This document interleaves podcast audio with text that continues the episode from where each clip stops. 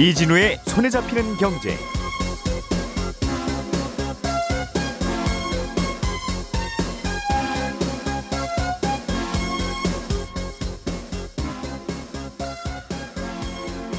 안녕하십니까 이진우입니다. 미국과 스위스에서 시작된 은행의 위기 이번에는 독일은행 도이체방크로 불똥이 튀고 있습니다. 에, 크레딧 스위스 은행이 발행한 코코본드라는 금융 상품에 이번에 문제가 생겼었는데 이게 돌고 돌아서 도이체방크의 주가를 크게 끌어내렸습니다. 오늘은 이 얘기를 좀 자세히 들여다보겠습니다. 유럽연합이 추진 중인 내연기관차 판매 금지 정책에 대해서 자동차 강국 독일이 합의를 했습니다. 다만 합성 연료를 사용하는 내연기관차는 판매가 가능하다는 조건을 내세운 합의였는데요. 독일이 그토록 원하는 합성 연료라는 게 구체적으로 어떤 건지 좀 배워보겠습니다.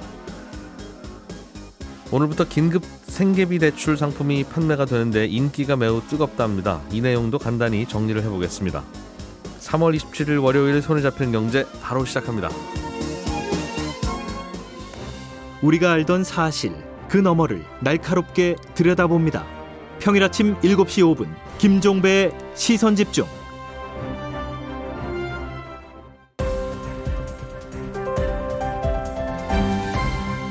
이진우의 손에 잡히는 경제. 예, 또 모두가 힘든 월요일 아침이지만 경제 뉴스들은 최대한 또 산뜻하게 정리해 보겠습니다. 손에 잡히는 경제 박세훈 작가, MBC의 양효걸 기자 그리고 어, 안승찬 기자와 함께합니다. 어서 오세요. 안녕하세요. 네, 안녕하세요. 네.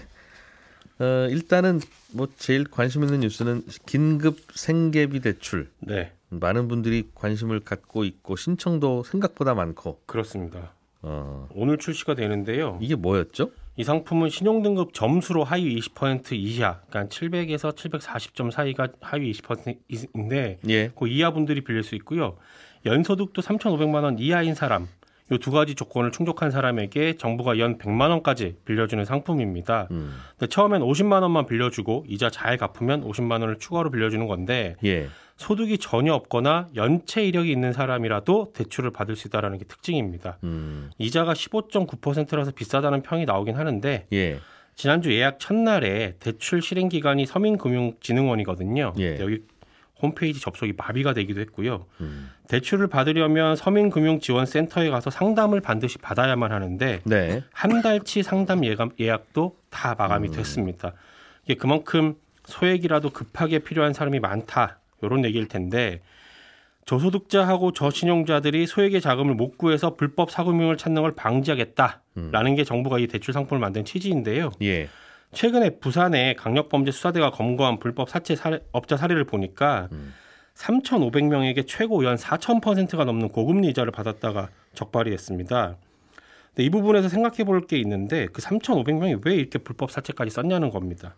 그거는 불법 사채업체들하고 구분되는 지자체에 등록된 대부업체들이 있거든요. 예. 등록 대부업체들 거기에 대출 승인율이 10% 정도밖에 안 될 정도로 문턱이 높아져서 그런 거예요. 합법적인 대부업체는 연 20% 이상은 안 받는데 그렇습니다. 대체로 20%를 받고 있을 텐데. 그렇습니다. 근데 대출 승인율이 10%라는 건 10명이 대출 신청하면 그중에 한 명만 승인이 되는 거거든요. 음. 그러면 나머지 9명은 급전 구하려면 어쩔 수 없이 불법 사채업자를 사- 찾을 수밖에 없는 거고요. 그 대부업체 입장으로 봐도 10명 중에 9명은 연 20%로 빌려줘도 우리가 미친다는 판단을 하는 거네요. 그렇습니다. 근데 또 이게 등록 대부업체들의 평균 대출 승인율을 보니까 2015년에는 한 20%가 좀 넘었거든요. 예. 그러다가 지금 10%까지 추세적으로 하락을 한 건데 대출 승인율이 낮아진 게 이 법정 최고금리 인하가 가장 큰 이유입니다. 등록 대부업체들 같은 경우는 그동안 저신용자들한테 대출을 해줬다가 돈을 떼이면 이게 고금리 대출로 만회를 해왔거든요. 그런데 받을 수 있는 합법적인 금리가 낮아지니까 수익성 확보를 하려면 저신용자 대출을 줄이는 방향으로 대출 심사를 강화할 수밖에 없습니다. 예. 게다가 지금 시중 금리는 계속 오르니까 자금 조달하는 데도 비용이 많이 들어가거든요. 그러니까 대출 심사를 강화하는 거죠. 근데 또 이제 법정 최고 금리는 여전히 20%를 못 박혀 있으니까 대출 심사를 까다롭게 할 수밖에 없는 겁니다. 서민금융연구원 자료를 제가 좀 보니까요. 법정 최고금리가 연 27.9%에서 연 20%로 낮아지면서 대략 한 70만 명 정도가 불법 사금융 시장에서 급전을 구하는 걸로 추산이 되는데 이 법정 최고금리를 지금보다 올리는 게 여론의 반대도 있고 해서 어렵다면 적어도 기준금리에 연동을 하는 방안은 생각해 볼 수 있지 않을까라는 생각을 해봅니다. 뭐 기준금리 해봐야 1에서 2, 3, 4 이쪽 왔다 갔다 하니까 네, 법정 최고금리를 20, 21, 22 이렇게 움직이자는 건데 네, 실제로 현실은 25나 30으로 해도 그래도 여전히 소외되는 분들이 많을 거다. 네. 그런 얘기라잖아요. 그렇습니다. 알겠습니다. 어쨌든 그래서 정부가 긴급 생계비 대출 상품이라고 해서 음, 사, 사금융으로 안 되는 건 그럼 정부가 해줄게라고 하는 건데 네, 생각보다 굉장히 많이 몰리는 결국은 50만 원 대출해 주는 건데 그죠? 그렇습니다. 그것도 무이자도 아니고 한 16% 정도 이자 네. 내는 건데도 그렇군요. 자 양효걸 기자님, 네. 음, 도이체방크 이야기. 네. 실리콘밸리 은행까지는 그런 은행이 있었어? 하는 느낌이었어요. 네. 크레딧 스위스가 흔들린다는 얘기는 그래 뭐 작년 재작년 여기서 좀 잡음이 나기도 했지. 맞습니다. 근데 도인 도이체방크는 상당히 큰 은행인 것 같은데 네. 여기도 네. 흔들린단 말인가 하는 생각은 듭니다. 이 독일 최대 투자 은행이고요. 그다음에 최근 위기설이 나왔는데 지난주 금요일에 도이체방크가 발행한 채권 5년물에 신용부도 스와프 프리미엄이 치솟아서 220bp를 넘기면서 위기설이 나온 겁니다. 이게 이달 초까지만 해도 100bp를 밑돌았었거든요. 그래서 2018년 이후에 사상 최고치를 기록한 거고요. 도이체방크의 신용 부도 스와프가 많이 올라간다. 네. 숫자가 네. 이게 이- 뭔데요? 이 신용 부도 스와프는 이 CDS는 해당 금융사가 발행한 채권이 부도가 나면 예. 그 돈을 대신 갚아주는 일종의 보험이라고 할 수 있고요. 따라서 CDS 프리미엄은 이 보험에 가입하기 위해서 내는 보험료라고 할 수 있습니다. 그럼 갑자기 도이체방크가 사고 날 확률이 높아졌다. 네, 마치 똑같은 자동차 보험이라도 제가 가입할 때랑 양효걸 기자 가입할 때랑 똑같은 차라도 차이가 나는 건 맞습니다. 비싼 보험료 내게 하는 사람이 저 운전 험하게 한다는 뜻인데. 맞습니다. 그래서 음, 아 이게 지금 도이체방크가 그렇다는. 네, 예. 보험료가 갑자기 올랐다는 거는 아 기존 보험료로는 이거 손실 이제 보전 못 해준다라는 예. 뜻이기 때문에 음, 이 도이체방크의 CDS 프리미엄이 치솟았다는 거는 그만큼 부도 위험이 커졌다는 거고요. 음. 주가도 장중 15%가 아, 급락을 했습니다. 예. 아, 도이체방크는 직역하면 독일 은행이긴 하지만 음. 우리나라 한국은행처럼 중앙은행은 아니고 이 독일의 중앙은행은 도이체 분데스방크 연방은행이죠. 그래서 음, 어, 독일 축구 뭐 분데스리가 할 때 그 분데스 하는 방크고요. 예. 이 도이체 방크는 중앙은행은 아니지만 독일에서 가장 큰 투자 은행입니다. 그래서 음, 자산 규모도 1조 3,300억 유로, 그러니까 예. 우리 돈으로 1,870조 원이거든요. 그래서 아, 기존의 SBB 어, 음. 실리콘밸리 뱅크의 7배, 그다음에 크레딧 스위스의 2.5배에 달합니다. 음. 그러니까 뭐 독일에서만 하는 뭐 전국구가 아니고 세계구 은행이라고 볼 수가 있겠습니다. 그런데 이렇게 큰 은행인데 왜 위기설이 나오는 겁니까? 큰 은행이 그동안 믿음직한 건 원래 큰 배가 잘 안 흔들리듯이 네, 몇 군데 크게 떼어도 워낙 덩치가 크니까 맞습니다. 또 별일 없이 가고 그러는 거 아니겠어요? 이번에 이제 도이체방크 위기설도 얼마 전에 어려움을 겪다 UBS에 인수된 크레딧 스위스와 관련이 있습니다. 네. 그래서 아, 지난번에 크레딧 스위스 인수 소식을 전해드리면서 이 과정에서 신종 자본증권 코코본드의 일종인 AT1의 상각 소식을 말씀을 드렸죠. 그래서 약 160억 스위스 프랑, 우리 돈 22조 원어치의 채권을 상각해서 가치가 0으로 떨어지면서 휴지 조각으로 변했다 이렇게 말씀을 드렸는데 음. 이 코코본드는 미리 정한 특정한 발동 요건이 채워지면 원금이나 이자를 아예 안 갚아도 되거나 이 코코본드를 빌려간 은행이 네 맞습니다. 음, 투자자는 그럼 망하는 거네요. 투자자는 위험한 거죠. 음. 주식으로 전환되도록 한 채권인데요. 예. 이 회계장부에서는 자본으로 인식할 수가 있어서 유리한 측면이 있긴 하지만 발행자 입장에서 아, 특정 상황에서 채권자의 동의 없이도 채무가 아예 없었던 것으로 할 수 있어서 투자자 입장에서는 위험이 굉장히 큰 겁니다. 그래서 음. 어, 대신 예, 이자를 좀 많이 줘서 수익률은 그나마 이제 좋은 건데요. 평소에는 은행한테 돈 빌려주고 코코본드를 사면 네, 이자를 잘 받는데 네, 은행에 문제가 생기면 그 코코본드에 투자된 투자자들의 돈을 먼저 압수 네. 그 은행에 구멍 마우는데 쓴다. 예. 이제 그런 거라는 거죠. 맞습니다. 이제 뭐 이제 안 갚아도 된다라고 음. 하거나 그 은행이 문제가 생기면 이 문제가 생기면. 별일 없으면 그냥 돌려받는 거고. 네, 맞습니다. 음. 그래서 이제 은행이 부실화되면 이 내가 들고 있는 이 AT1 채권이 순식간에 어, 휴지 조각이 될 수 있다는 공포가 퍼지기 시작한 겁니다. 음. 그러면 이제 누가 이 AT1 많이 발행했나? 어떤 이제까지. 은행들이 네. 이렇게 이제 사람들이 주목을 한 건데 그래서 이제 보통주 자본 대비해서 AT1 채권 비중이 높은 은행들 쫙 뽑아봤습니다. 예. 유럽 평균이 16%인데 음. 이게 도이체방크가 아주 뭐 제일 높진 않지만 이 17.7%로 평균보다도 높고 꽤 높은 상황이었다라는 음. 겁니다. 그러니까 이제 이런 코코 본드들이 예전에는 아유 뭐 별일 있겠어 하면서 잘 팔렸을 텐데 예. 요즘 분위기가 며칠 좀 지속되면 코코 본드는 못 팔 거고 네. 그럼 기존에 팔았던 코코 본드 투자자들한테 돈 돌려주려면 어디서 새롭게 코코 본드를 발행해야 가능할 텐데 네. 그 돈의 순환이 막힐 수도 있겠다 네. 그런 걱정인가 보군요. 네, 한꺼번에 또 상각돼서 0으로 떨어지면 어쩌나. 그럼 찾아보자라는 거고 이 근데 보유 비율로만 보면은 사실 도이체방크보다 더 높은 곳도 있었습니다. 근데 이제 도이체방크가 AT1 비중이 큰데다가 예전에 크레딧 스위스처럼 돈 세탁 혐의 등 이제 각종 스캔들에 연루된 적이 있었거든요. 예. 묘하게 이미지가 이제 겹쳐 보이는 거죠. 게다가 2016년 들어서 휘청하면서 막 제2의 리먼 아니냐 이렇게 불리기도 했었고 음. 2019년 여름에는 실적 부진으로 대량 해고를 단행하면서 또 한 번 위기가 오기도 했었습니다. 그러니까 예. 어, 현재 붕괴 조짐을 보이는 또 상업 부동산 여기에 또 투자 비중이 높다 음. 이런 점도 좀 한몫을 한 것으로 보입니다. 투자자들이 이것저것 말씀하신 그 항목들 다 따져서 도이치뱅크 좀 불안한데 한 했는 수도 있고 네. 내가 생각하기에는 불안하진 않은데 다른 사람들은 도이치뱅크를 좀 불안하게 볼 것 같아. 네. 그러니 나도 얼른 먼저 팔자 하는 상황이었을 수도 있겠어요. 예, 약간 이제 공포감도 좀 작용을 한 것 같습니다. 음. 네. 뭐 당연히 독일에서는 도이치뱅크 큰 문제는 없다고 발표했겠죠. 네. 음. 아, 이런 상황에서 이제 미국과 유럽 당국자들이 재빨리 조치에 나서서 시장이 그나마 조금 안정되긴 했습니다. 그래서 올라프 숄츠 독일 총리는 이제 유럽 정상회의 직후에 이 도이체방크는 크레딧 스위스와는 근본적으로 다르다 라고 음. 이제 위기설을 일축했고요. 예. 이 크리스틴 라가르드 유럽 중앙은행 총재도 아, 필요하다면 유동성을 공급할 준비가 충분히 돼 있다. 지원 음. 사격에 나섰습니다. 그리고- 뱅크런이 일어나면 도이치뱅크에 돈 주겠다는 거죠. 네, 맞습니다. 음.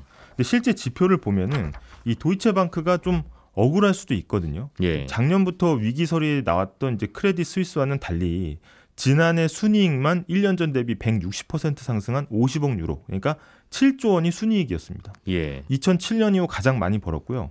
저희가 이제 유동성 얘기를 할 때 유동성 커버리지 비율 그러니까 위기에 대비해서 한 달 기준으로 당장 버틸 수 있는 실탄 음. 요 비율도 상당히 넉넉한 상황이거든요. 그래서 예. 어, 도이체방크의 위기설은 많은 전문가들이 이게 합리적으로 따져보고 한 판단이 아니고 음. 이 두려움이 좀 반영된 거 아니냐 이런 의견이 지배적입니다.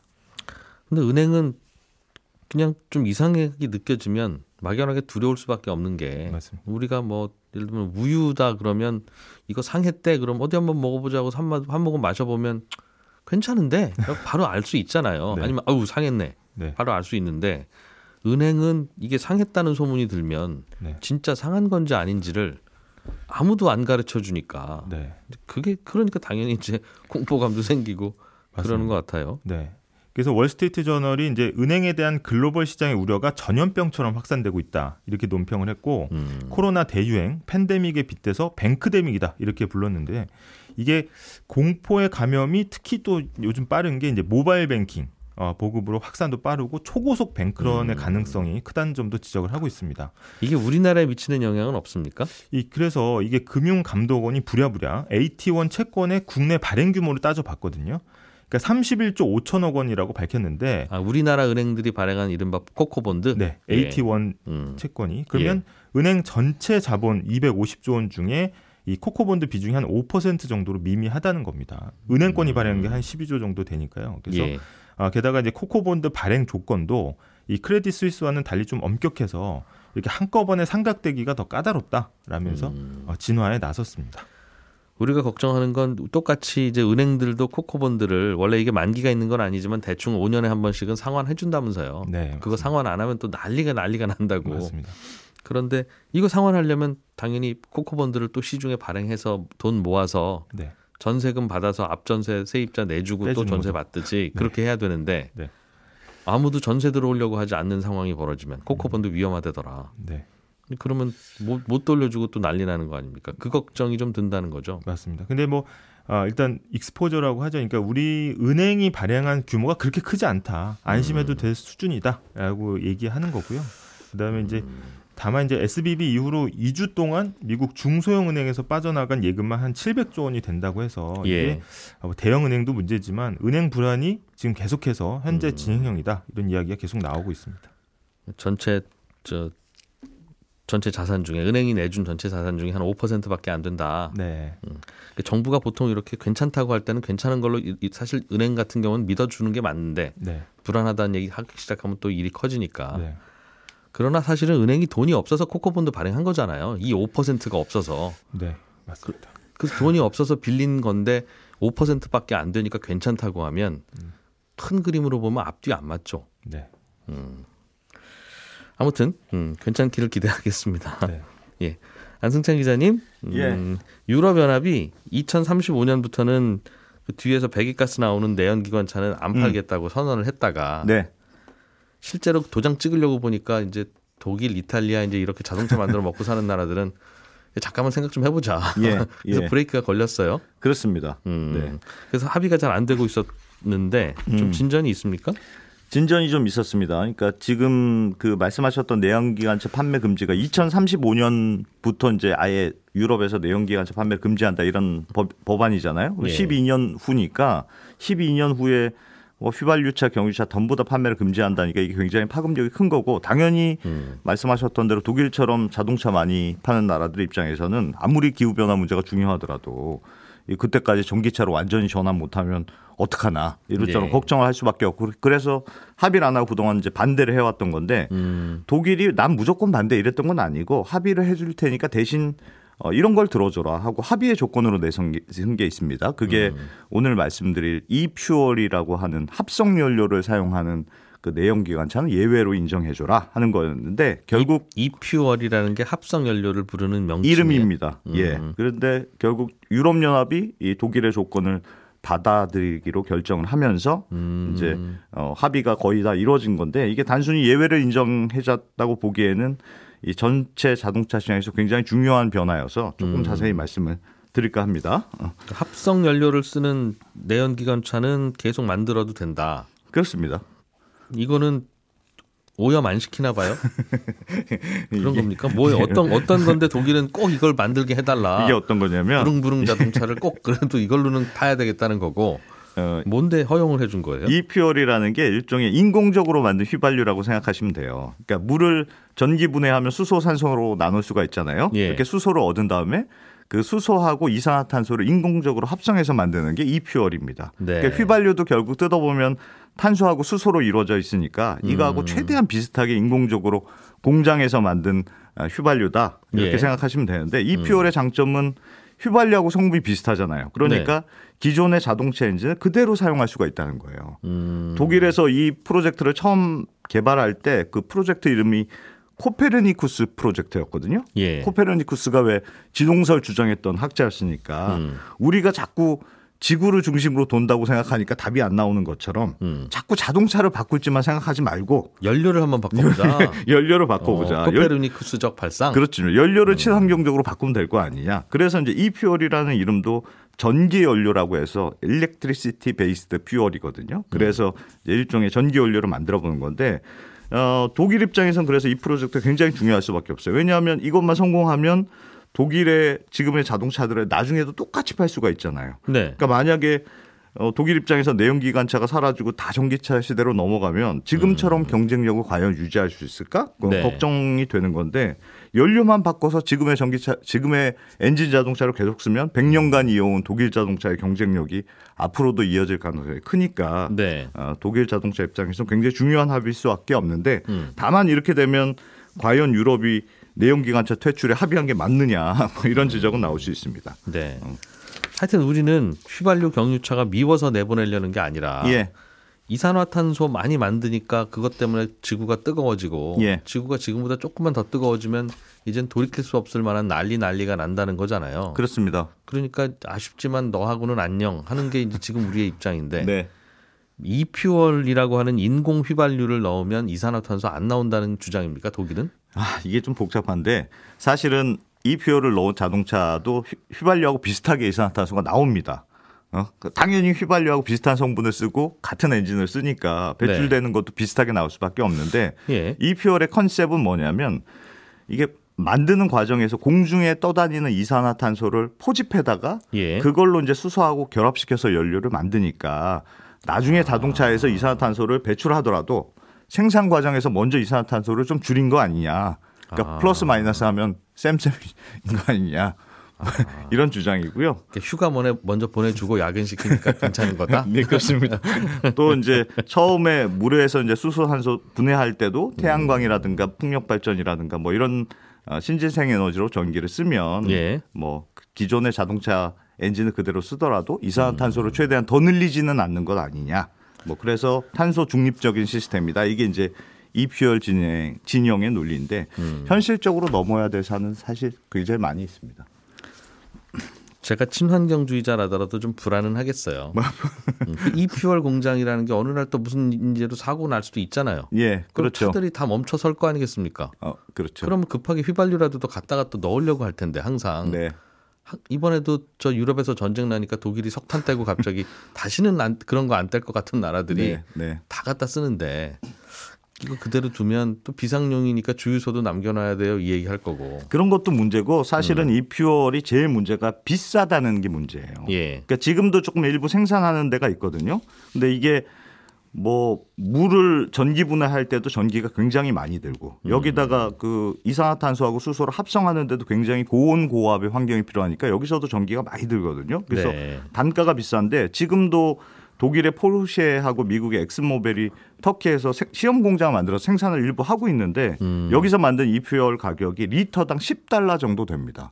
그러니까 우리 돈으로 하면 13,000원 정도 되는 거잖아요. 그러니까 지금 휘발유 가격하고 비교하면 거의 10배 수준이고 음. 시중에 팔리고 있는 세금이 휘발유 가격이 거기에 세금이 한40% 넘으니까 그거 감안하면 실제 휘발유의 한 20배 가격 나온다는 그렇습니다. 거네요. 그렇습니다. 예. 그래서 굉장히 비싸인 편이고 그래서 회의적으로 보는 쪽에서는 이게 과연 상업적으로 어, 가능할 것이냐 의심의 목소리도 있는데 근데 뭐 이것도 대량 생산하면 단가 떨어지겠죠. 그렇습니다. 그래서 음. 아직은 초기라서 그렇지 이게 한 기술도 커지 발전하고 음. 규모 경제가 같지만 한 10년 후에는 리터당 몇천 원 수준까지는 내려갈 수 있지 않겠느냐 이렇게 주장하고 있고요. 또 문제는 근데 독일이 이걸 계속 잘 만들기 시작하면 전기차 시장도 꼭 이렇게 미래다라고 보기에는 애매해질 수도 있겠네요. 그렇습니다. 그래서 이게 굉장히 큰 변화가 되는 거예요. 또뭐 전기차에 보조금도 주시 이퓨얼에도 보조금 주면 가격이 더 떨어질 수 있는 거 아니냐 이렇게 주장하는데 지금도 왜 그렇잖아요. 그러니까 항공기라든가 선박이라든가 화물차라든가 이런 장거리 운행하는 쪽에서는 네. 여전히 전기 엔진으로 완전히 대체하기가 어려운 거 아니냐 이렇게 약하니까. 주장하는 쪽이 있으니까